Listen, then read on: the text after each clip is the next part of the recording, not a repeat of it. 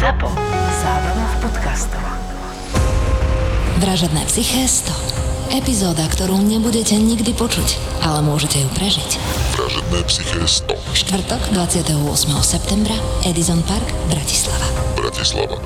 Vstupenky na www.zapotur.sk Všetky podcasty ZAPO sú nevhodné do 18 rokov. A vo všetkých čakaj okrem klasickej reklamy aj platené partnerstvo alebo umiestnenie produktov, pretože reklama je náš jediný príjem.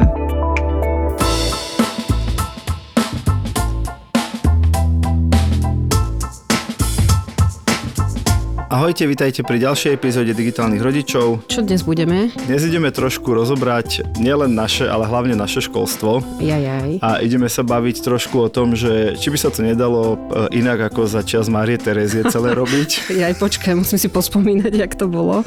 Bolo to, no tak nič, dostala si, vieš, tabulku, dostala si kriedu a domácu úlohu a teda potom sa teda vymyslela knihtlač niekedy Mhm, a prišli no, knihy. tak, tak. Ale keďže sme v digitálnych rodičoch a vieme, že naše decka aj tak väčšinu svojho času by najradšej presedeli za obrazovkami, tak ja som rád, že existujú aj projekty, kde reálne sa niečo takéto dá urobiť a ešte to tým deťom vie aj pomôcť.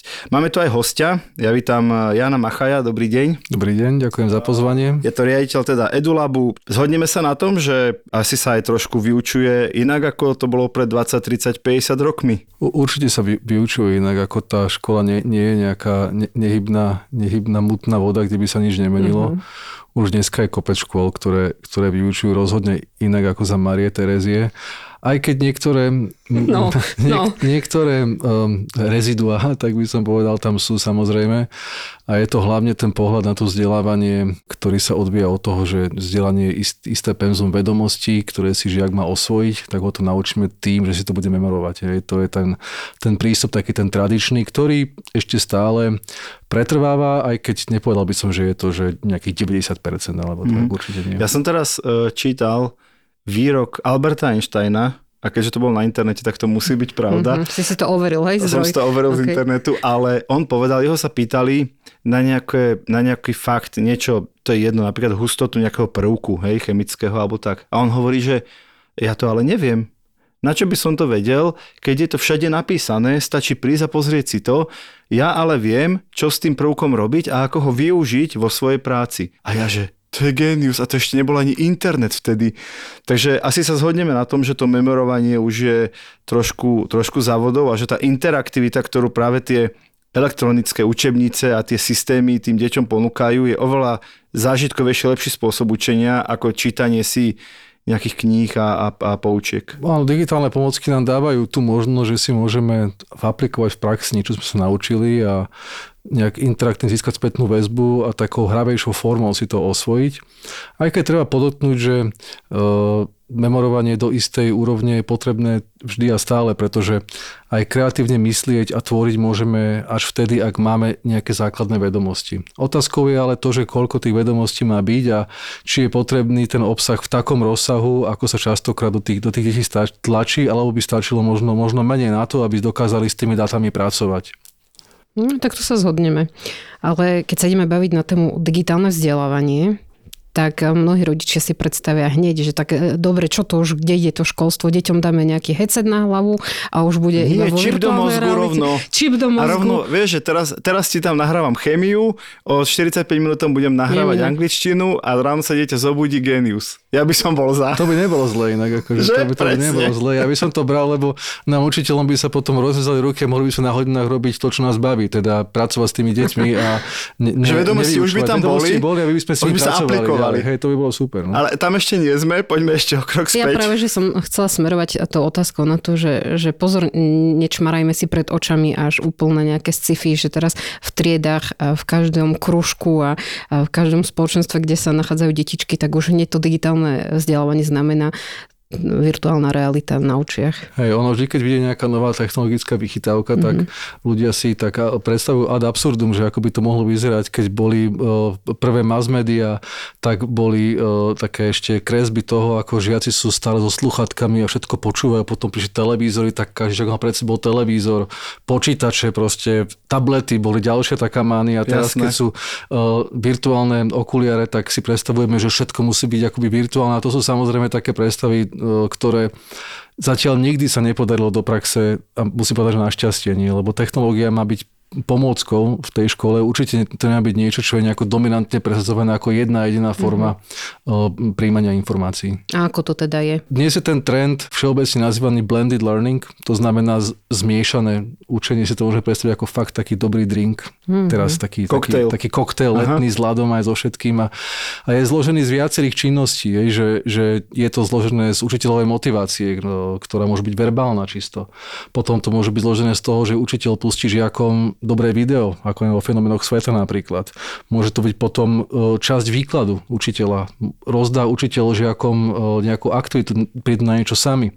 Potom si to odprezentujú, zosumarizujú, na záver dá učiteľ žiakom interaktívnu aktivitu, kde si overia, čo sa naučili. Čiže blended learning znamená prostredie, kde, kde digitálne technológie nejak prirodzene vstupujú ako ďalšia z množstva vyučovacích nástrojov, ktoré učiteľ, učiteľ má k dispozícii ale samozrejme musí to byť e, zo strany toho digitálu jednoduché, ľahko použiteľné, ľahko aplikovateľné, lebo tam je najväčšou bariérou tá, tá náročnosť niekedy toho celého. Čiže musí to byť proste úplne easy pre učiteľa aj pre žiakov. Hej. Veď tie naše deti vedia dnes povedať máme otcovi, mami, veď to vygoogli, veď to nájdi na YouTube, veď to už vedia od tých troch rokov, oni chápu ten zdroj v tom online svete a už iba si musíme povedať, aký obsah vybrať, čo je pre nich to hodnotné, to, čo možno doplňa to ich hobby, alebo to, čo ich fascinuje, že ja som napríklad u svojho syna videla, že si čítal nejakú knihu o osobnostiach, ktoré, čo ja viem, zmenili dejiny sveta a ja som ho nechala si to čítať, potom sme sa o tom rozprávali, ale skončila som to o tom, že poď, zapnem ti teraz jedno video, je to taký dokument o tom človekovi a poďme ďalej v tom všetkom.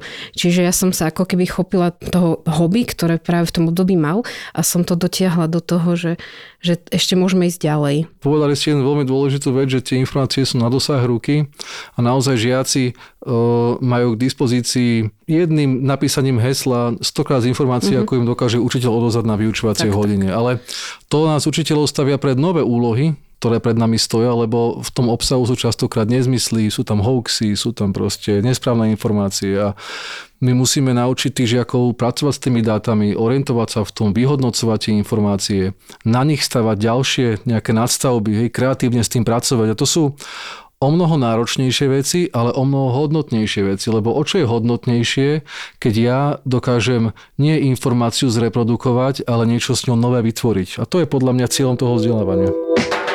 Je čas na dokonalú klimatizáciu. Má bezplatnú prevádzku na solárny pohon, vyrobená je z recyklovateľného materiálu a maká veľa rokov s minimálnou údržbou. Už ste počuli o dokonalej klimatizácii? Volá sa Strom, Strom a les. A les. Schválne.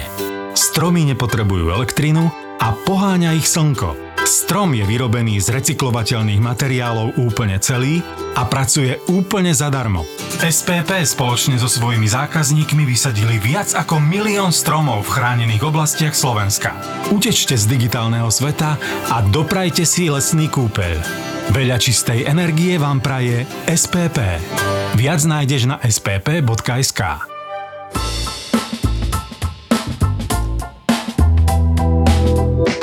My teda e, doma používame obidva také vaše vlajkové produkty. Máte teda Cosmix, to je že pre prvý stupeň, to je prvý stupeň a potom fenomény sveta je druhý stupeň a, a stredná škola. Ja som to doma využil presne tým spôsobom. My sme tu mali takú epizódu o digitálnych sladkostiach, že aj, aj to, že tie deti chcú vlastne ten tablet a chcú toho youtubera pozerať a chcú tú hru si zahrať, tak to môže byť odmena za to, že boli športovať, že sa naučili, že boli na krúžku. Čiže je to nejaký typ odmeny. A ja som to naozaj použil na to, že, že OK, chceš byť na počítači, tak čo keby si si teraz pozrel v Kozmixovi, to som hovoril môjmu Ryškovi, chudák, mm-hmm. ten, ten je v každej epizóde, uh, že tak, tak keď by na počítači dobre, ale nebudeš dnes pozerať youtubera, že pozri, čo je tam z informatiky v Kozmixovi. On bol šťastný, že hodinu mohol byť na počítači, ja som bol šťastný, že on hodinu vlastne sa učil len chudák nevedel, že sa učí, lebo sa vlastne zabával s tými interaktivitami, pozeral videjka, počúval tam tie príbehy, potom robil tie interaktívne veci. A všetci sme boli spokojní doma, lebo on si odfajkol, že som ho pustil k počítaču, ja som si odfajkol, že sa dnes učil. A potom sme prechádzali, samozrejme začalo to tým najzabavnejším, čiže informatika, počítače a tak, ale potom vlastne sme prešli aj na nejaký, tuším, dejepis a potom sme prešli aj na geografiu, hej, že a už sa postupne išlo vlastne do tých ďalších predmetov a on stále mal pocit, že vlastne sa môže poviem, neobmedzene hrať. A ja som si hovoril, jak dobre, Rotič roka.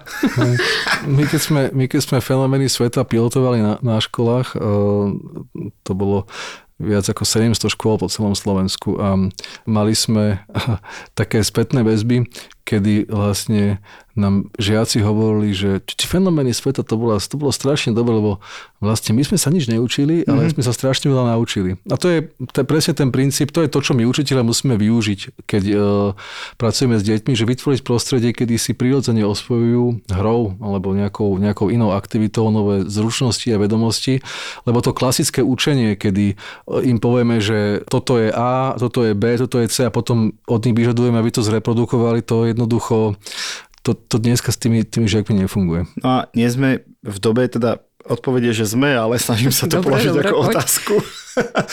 nie sme v dobe, že, že áno, keď, keď ten vzdelávací proces bol závislý na učebniciach, knižniciach a vedomosti toho učiteľa, lebo bol široko ďaleko najmúdrejší v tej dedine, a teraz to myslím naozaj akože, ako, ako významná pozícia, ale dnes si naozaj za 3 sekundy alebo za 10 sekúnd čokoľvek viem vygoogliť, dostanem sa k akékoľvek informácii, teraz s príchodom umelej inteligencie už ani googliť nemusím, už sa len opýtam a dostanem odpoveď.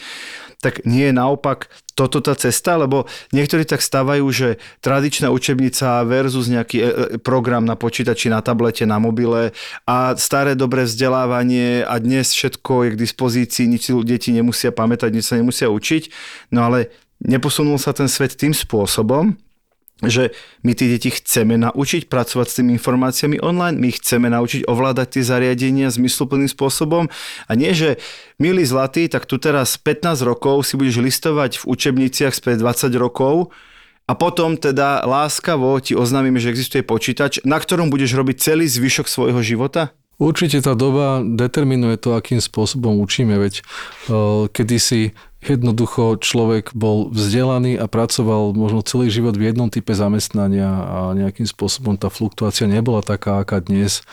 E, boli úplne iné požiadavky na toho zamestnanca, iné požiadavky spoločenské, iné politické požiadavky a jednoducho to, to, ten vzdelávací systém sa prispôsobuje tej dobe, odkedy bol vymyslený, hej, od antiky. Plní úplne od, odlišné ciele, čiže keď teraz tvrdíme tak z takej, takej podľa mňa hmlistej nostalgie, že, že kedy si to bolo lepšie, tak to sú... Spomienkový to, to, to je taký ten spomienkový optimizmus, ktorý sa vzťahuje podľa mňa úplne na všetko a ako by som odporúčal si zalistovať v tých učebnicách z 80 rokov dneska, ako vyzerali, pozrieť sa na tie smutné, zažltnuté čierno-biele strany bez obrázkov, kde sú proste stovky znakov textu, ktoré si žiaci mali osvojiť a keď si to porovnáme teda s dnešnou dobou, ktorá už na prvý pohľad hovorí úplne iným jazykom, tak nám musí byť evidentné, že proste to sa nedá aplikovať niečo 30-40 rokov staré na, na, na, na súčasnú dobu. No a hlavne tie deti, ale predsa pripravujeme do úplne iného sveta. Hej. Ten svet, v ktorom oni budú žiť, pracovať, vychovávať svoje deti, v ktorom budú sa zabávať, vyzerá inak ako pred 40 rokmi. Oni dnes predsa na to, aby svoju prácu robili dobre, teraz to veľmi zjednoduším, im stačí e, si pozrieť niekoľko YouTube videí, kde nájdu návod na všetko, čo pre svoju prácu budú potrebovať. Ja nehovorím sa niekto naučí operovať neurochirurg cez YouTube, ale drvivá väčšina bežných činností, ktoré dnes neovládam, sa naučím na internete v priebehu dní. Áno, ale učiť neurochirurgiu nie je úloha základnej ani strednej školy. Tak. Tam sú tie úlohy, úlohy úplne iné a uh, naozaj, keď si pozrieme dnešné bežné zamestnania, ktoré človek mení mnohokrát za svoj život, niekedy aj viac ako 10 krát, čo, čo robia, niekedy sú to úplne iné, iné odbory a špecializácie, tak potrebujeme niečo iné ako poznať uh, všetkých uh, arpadovských panovníkov Uhorska s rokmi narodenia a smrti. No. A ja som učiteľ dejepisu. No, Poď, Baša. Ja som učiteľ dejepisu, takže No, to je, ale to, reálne, reálne všetci, to no. niektorí, niektorí e, učiteľ dávajú ako, ako písomnú prácu, za čo žiaci známku. Čiže, ale chcem povedať to, že to, čo sa vyžaduje, sú kompetencie, ktoré sú napríklad o práci v týme. Alebo o kritickom myslení, alebo o schopnosti vytvoriť niečo nové, alebo o schopnosti vyprodovať dobrú prezentáciu, odprezentovať produkt. Presne, verejné vystupovanie Niečo, verejné vystupovanie. To je Mhm.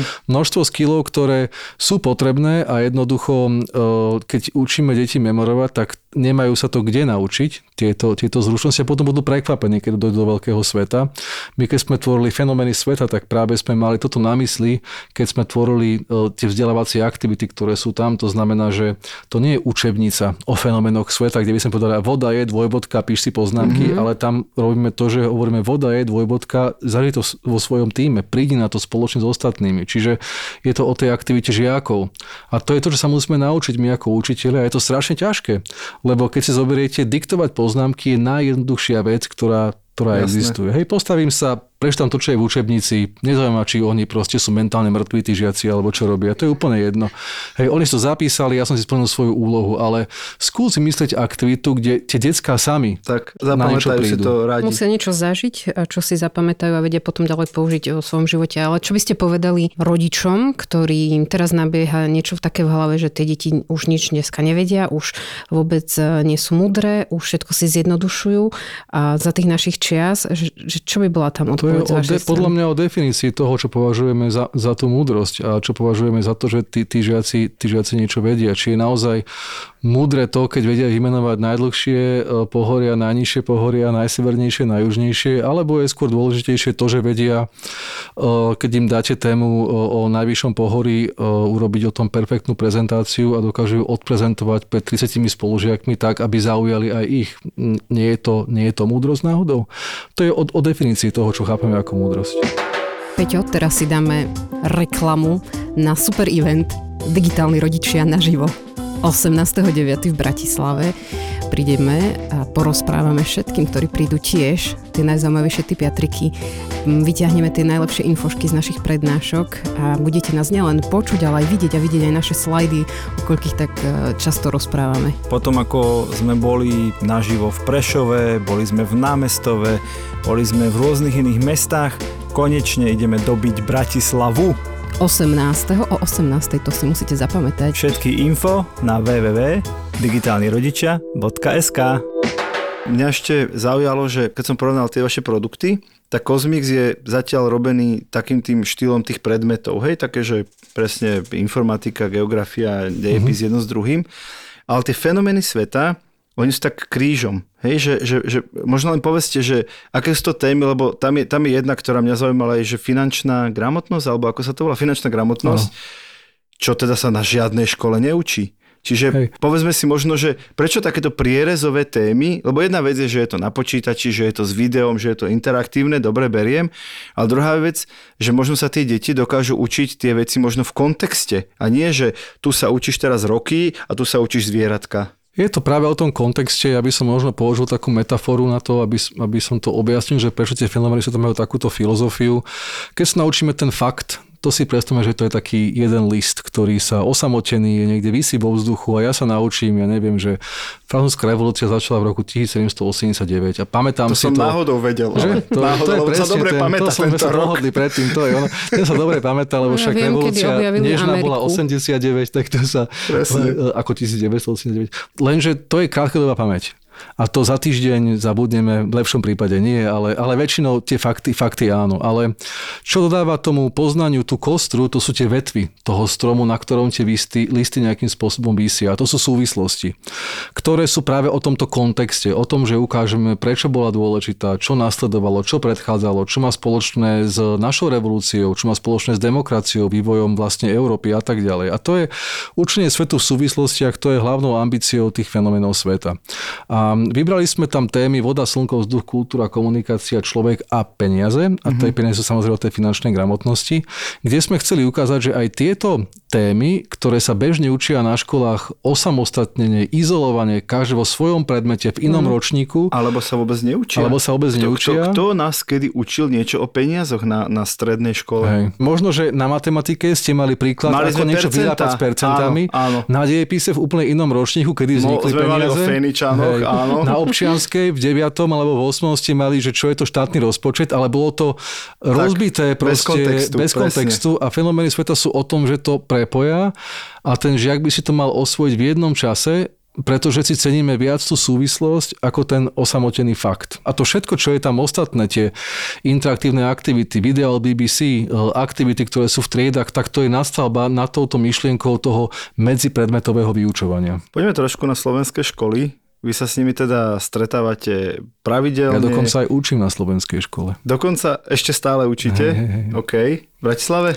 Hej, na, na gymnáziu Novohradska. A viem, že nepoznám to percento, ale teda nejaká časť škôl už, už prechádza na takéto typy e-learningu alebo teda nejakých moderných vyučovacích metód, nejaké zatiaľ úspešne odolávajú. A s akým feedbackom alebo s akou spätnou väzbou sa stretávate, keď prídete, predstavujem si takú tú obyčajnú, naozaj bežnú školu niekde na Slovensku a prídete a poviete, máme tu program, ktorý dokáže to vyučovanie zatraktívniť pre tie decka, oveľa ho urobiť pútavejším, má dokonca lepšie výsledky, dajme tomu nemožno v memorovaní, ale v pochopení tých tém. Ako reagujú tí slovenskí učiteľi a tí slovenskí riaditeľi Reagujú so záujmom väčšinou, pretože cítia uh, tiež takú potrebu uh, niečo, niečo zmeniť. Je. Ako to, to, keď som začal o tom, že nie všetky školy učia ako za Marie Terezie, tak to je výsledkom tejto snahy, že aj tie školy majú vnútornú motiváciu aj tí učiteľe učiť proste proste inak, že to nie je nejaký ústredný úplný systém a preto hľadajú častokrát aj materiály, ktoré by im to umožňovali. A verím, že Phenomenis a Cosmic sú práve takéto materiály, ktoré ak ich učiteľ vyskúša a akoby nemá predsudky voči tým, že to nie je učebnica, tak to nemá zmysel, ak je voči tomu otvorený, tak si to uh, veľmi jednoducho by osvojiť, pretože on má vlastne všetky prípravy a všetku tú mravenčiu prácu, ktorú musí urobiť pred vyučovaním dopredu vyhotovenú. Takže jemu stačí prísť na vyučovanie, urobiť tú aktivitu so žiakmi, použiť digitálne materiály a veľkú časť tej svojej práce má akoby zjednodušenú. Ale čo je podľa mňa dôležitejšie je to, že toho učiteľa potom ženie späť tá spätná väzba od žiakov. Pretože oni veľmi dobre príjmajú takýto spôsob vyučovania, či už to je ten blended learning, keď hovoríme o tom Cosmixovi napríklad, alebo uh, učenie aj s pomocou videí, ale alebo cez aktivity fenoménov sveta. Čiže tá spätná väzba od žiakov je tam, je tam veľmi motivujúca. Koľko škôl napríklad už používa nejakú inú formu, akože rozdáva na začiatku roku učebnice, žiaci ich podpíšu a na konci roku ich vrátia. Ako všetky školy používajú učebnice. To, to, to, je stále to som čakal, ten, to ale že ktorí k tomu základ, pridávajú hej. aspoň niečo. A, a e, už na Slovensku bolo toľko projektov, ktoré priniesli digitálny hardware do tried a internet, ktorý je v každej škole. Interaktívna tabula je pomaly v každej škole určite, niekde v každej, v každej triede. triede. Dnes to už nie je otázka technológie. To, čo sme predtým chápali, že digitalizácia znamená, že treba treba hardware. Všetko nakúpiť, to zabezpečiť. Už, to už triedu. máme. Uh-huh. My potrebujeme skôr uvažovať teraz nad tým, že čo s tým hardwareom budeme robiť. To je, to je tá dôležitá otázka. No a toto um, mnohokrát je nezodpovedané a my sa snažíme do toho priestoru vstúpiť a ukázať, že toto je skvelý spôsob, ako využiť to, to železo v odzovkách, ktoré máte, ktoré máte na školách. No dobre, a keď napríklad e, moja škola ešte na toto celé nenabehla, ja ako rodič by som si to chcela doma s tými svojimi deťmi prechádzať, aká by to bola nejaká nejaká rada, typ, čo urobiť ako rodič doma? Tak obidva tieto produkty majú aj, aj verzie pre rodičov, ktoré si môžu proste pozrieť. E, sú tam aj bezplatné možnosti, ako si to pozrieť, alebo potom samozrejme tie, tie, tie platené. Pre školy máme viacero programov, v rámci ktorých im sprostredkovame ešte digitálne materiály, či už priamým nákupom alebo cez nejaký projekt, kedy to školy dostávajú bezplatne. Mali sme mnoho projektov, kedy sme, sa nám podarilo získať partnera, ktorý zafinancoval vlastne tieto mhm. materiály do škôl. vlastne nakúpil do škôl. Áno, aby to mohli mm. školy bezplatne využívať, lebo to je ten prvý kontakt. E, a potom už oni, keď si to osvoja, tak postupne na to, na, na to nabiehajú. Čiže tie, tie metódy sú rôzne ale treba to skúsiť možno zo strany rodičov, to, čo ste urobili vy, že, že jednoducho urobiť ten pokus, že tak pozrieme si toho kozmiksa, čo tam je mm-hmm. o tej matematike, či náhodou pre teba nebude lepšie si to skúšať v digitále ako s tými okupirovanými pracovnými listami, Veď nakoniec to sú, tie, tie, tie činnosti sú veľmi podobné, odlišná je tá forma, ktorou si to ten žiak osvojuje. A keď si osvojí jednu, robí to cez ten digitál, tak v pohľade dokáže vyplniť aj ten práca, ktorý mu pani učiteľka dala v škole. Asi sa k tomu percentu nedostaneme, asi... asi... Ja to neviem odhadnúť. No jasné, že, že to... ja len teda budem dúfať, že ich bude stále viac. Ale asi teda nie sme na Slovensku ešte v stave, že by ja neviem, ministerstvo školstva povedalo, že tu sú síce nejaké papierové učebnice, ale chápeme, že sme v 21. storočí, tak tu sú nejaké elektronické materiály a teraz nemyslím len videá, myslím celý ten systém práce so žiakom cez, cez tieto e-learningové systémy, že tam, tam sa niekam hýbeme, alebo ako to je? Hýbeme sa, ale tá rýchlosť nie je nejaká, nejaká, nejaká veľká. Akože je tam badateľný nejaký pohyb. Sú viaceré tie portály, na ktorých sú digitálne materiály, napríklad vzdelávací portál Wiki, na ktorom je kopec digitálneho obsahu. Mm-hmm. Mm, ale keď ste hovorili o učebniciach napríklad, tak tam sa zdá, že ešte nedozrela tá, tá doba digitálnych učebníc. tam starý dobrý papier, hej? Tam drží. starý dobrý papier, staré, ktorý dobré. sa zničí za, za jeden školský rok, ťažká aktovka, presne ak vidím svojho syna s tou obrovskou aktovkou ísť, ísť do, do školy, takže pričom nič tomu nebráni, aby naozaj to bolo v digitále, v škole majú tie tabule, doma možno majú svoje vlastné zariadenia, mm-hmm.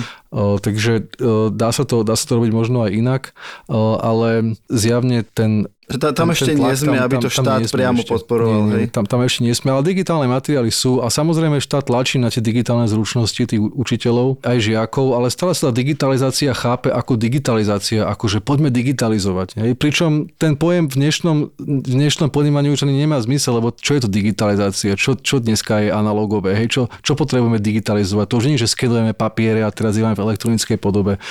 Ako od niektorých pojem by sme sa mohli naozaj oslobodiť uh, a vnímať tie digitálne komponenty, či už software alebo pomocky ako naozaj bežnú súčasť tej, tej hýbavej školy, žiaka a vôbec mentálneho sveta aj učiteľa. Ja sa ináč chcem vrátiť ešte k tým ťažkým taškám. Ja som si všimol, u nás v škole je taký nový trend, myslím mojich detí, ja teda neučím na škole, že namiesto tašky majú také kufríky, vieš, také tie príručné do lietadla. Na kolieskách. Aha, na kolieskách a normálne áno, hej, ťahajú. Hej, hej. A to no, väčšinou tých... sú také baby, také, že 13 až 17 a normálne majú ten kufrík farebne zladený s dnešným outfitom okay. a vykračujú si potom chodníku do školy a ťahajú to, jak... normálne zvuk... si predstav, počkaj, normálne si predstav letušku, dokonale nastajlovanú, šatka, všetko, ano, čelenka, uh-huh. jak za sebou nalakované nechty ťaha kufrík s učebnicami. to je, to je akože taška 21. storočia hodná papierových učebníc. Potom si predstav ten dozor v škole na chodbe. Čo to s tým hulákate? A ja sa chcem ešte vrátiť tomu, vy ste to spomenuli, že dobre, že decka dnes majú tie zariadenia doma, či majú počítač, majú tablet, majú mobil. Ja som v tomto podcaste vždy taký skôr protechnologický a taký, že aj tak to budú decka celý život používať, tak poďme ich to naučiť používať dobre.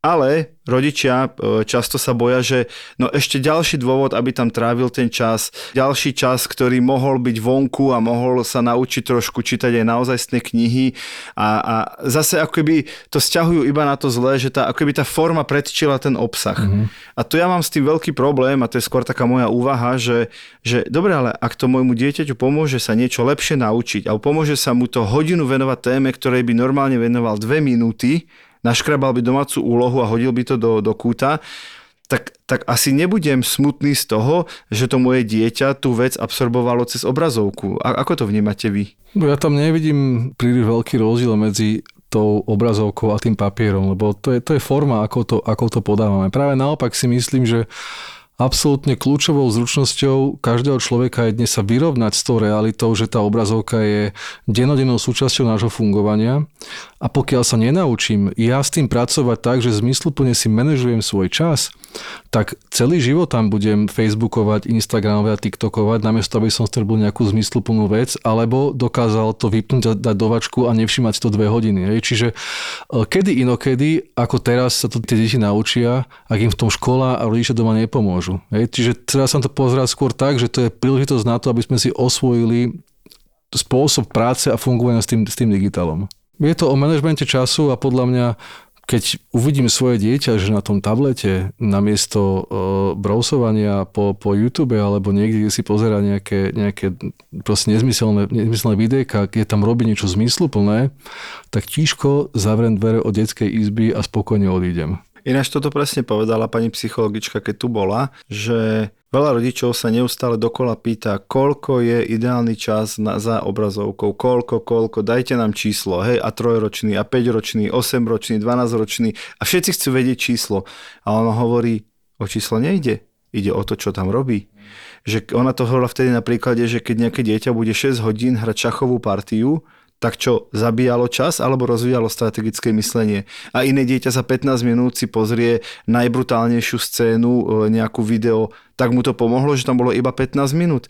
Takže ja som v tomto absolútne s vami v tom, že áno, ak to rozvíja reálne nejaké vedomosti, schopnosti, vlastnosti toho dieťaťa a samozrejme, že nie 12 hodín denne a samozrejme, že nie v noci, keď má spať, tá, tá normálna miera tam je, ale tak to je podľa mňa to 21. storočie, lebo aj tak celý svoj život, to je jedno, čo bude robiť, aj keď bude robiť manuálnu prácu, tak súčasťou tej práce bude nejaká práca za počítačom. Možno je to o tom, že učíme deti hm, kritickému mysleniu, ale aj vkusu vkusu na to, čo budem pozerať, čomu budem venovať čas. A to musíme aj my rodičia mať v tom jasno. A nie len rodičia, ale aj, aj učitelia, aj riaditeľia škôl. Áno, je to taký ten pojem ten, toho, toho kvalitne stráveného času za, za obrazovkou, hej, že pokiaľ to naozaj je niečo zmysluplné. Môj syn e, sa nevie naučiť čítať zo šlabikára, ale keď má na YouTube nájsť e, video, ktoré sa mu páči, tak si tam to slovo naťuka. Pre mňa to je veľká pozitívna taká spätná väzba a vidím, že keď sa s týmto on naučí to, čo ho nedokáže možno naučiť škola, ja, ja budem veľmi spokojný. Myslím si, že dá sa to nájsť, tie, tie formy využívania, ale treba, aby aj tí rodičia na tú kvalitu toho času tráveného samozrejme dbali. Ešte sa to naše deti navyše naučia aj po anglicky celé, Presne takže tak. sa zároveň učia Hej. ďalší jazyk. Mám pocit, že takéto digitálne vzdelávanie vie pomôcť aj pri akoby, nechcem povedať, že, že zrovnávaní tých žiakov, ale tí žiaci predsa len sú slabší, silnejší, sú, sú bystrejší, sú pomalší. No ale keď, keď idete podľa nejakej učebnice a všetci sme na strane 9 a už sme prešli na stranu 10, tak je to také, mi príde veľmi ako unifikované. A, a práve keď, keď vidím, že niečo môjmu synovi nejde, alebo, alebo cére, Uh, poviem, vieš čo, tu máš ďalšie tri úlohy na tom internete alebo na tom, na tom počítači, na tom tablete, urob si ich, aby si to lepšie mm. pochopil a keď vidím, že mu to išlo super, poprvé môžeme ísť na ďalšiu lekciu. Že, že toto je tiež asi jedna z veľkých výhod toho digitálneho obsahu. Keď mám napríklad žiakov v triede a mám tam dve skupiny z matematiky e, silnejších a slabších, povedzme, nie je nič jednoduchšie ako napríklad tým lepším dať na tablete nejakú úlohu alebo dáme na interaktívnu tabulu presne takéto cvičenie nejaké, nech si to v skupine zahrajú a nech sa dohodnú, aký je výsledok a so slabšími opakujem učivo, ktoré nepochopili. Čo keby, že nemám tú technológiu, tak mi to neumožňuje, hej, tie moje nástroje. A dnešná doba naozaj umožňuje prispôsobiť to učivo tým žiakom nesmierne precízne na ich e, špeciálne výchovno-vzdelávacie potreby. Ti čoraz viacej žiakov, ktorí majú rôzne špeciálne výchovno-vzdelávacie potreby a my sa musíme naučiť s nimi pracovať. A tá doba umelej inteligencie napríklad prináša podľa mňa do tohoto, to aj nie je revolúcia, to je taká zmena, o ktorej sme pred 5 rokmi aj nevedeli, ktorá dokáže tomu žiakovi podľa jeho vlastných možností naservírovať nejaký obsah.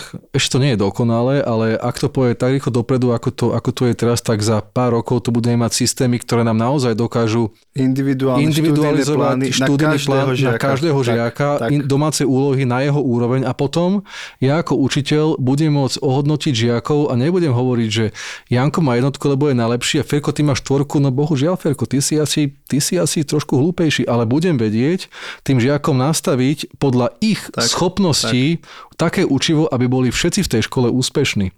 A to je podľa mňa cieľom toho vzdelávania, aby ten žiak odišiel. Toto sú moje schopnosti, toto viem a tá škola mi umožní sa presadiť na základe mojich daností a predpokladov. A to je podľa mňa, to je, to je vízia, ktorú mal každý učiteľ um, mať v budúcnosti veľmi rád.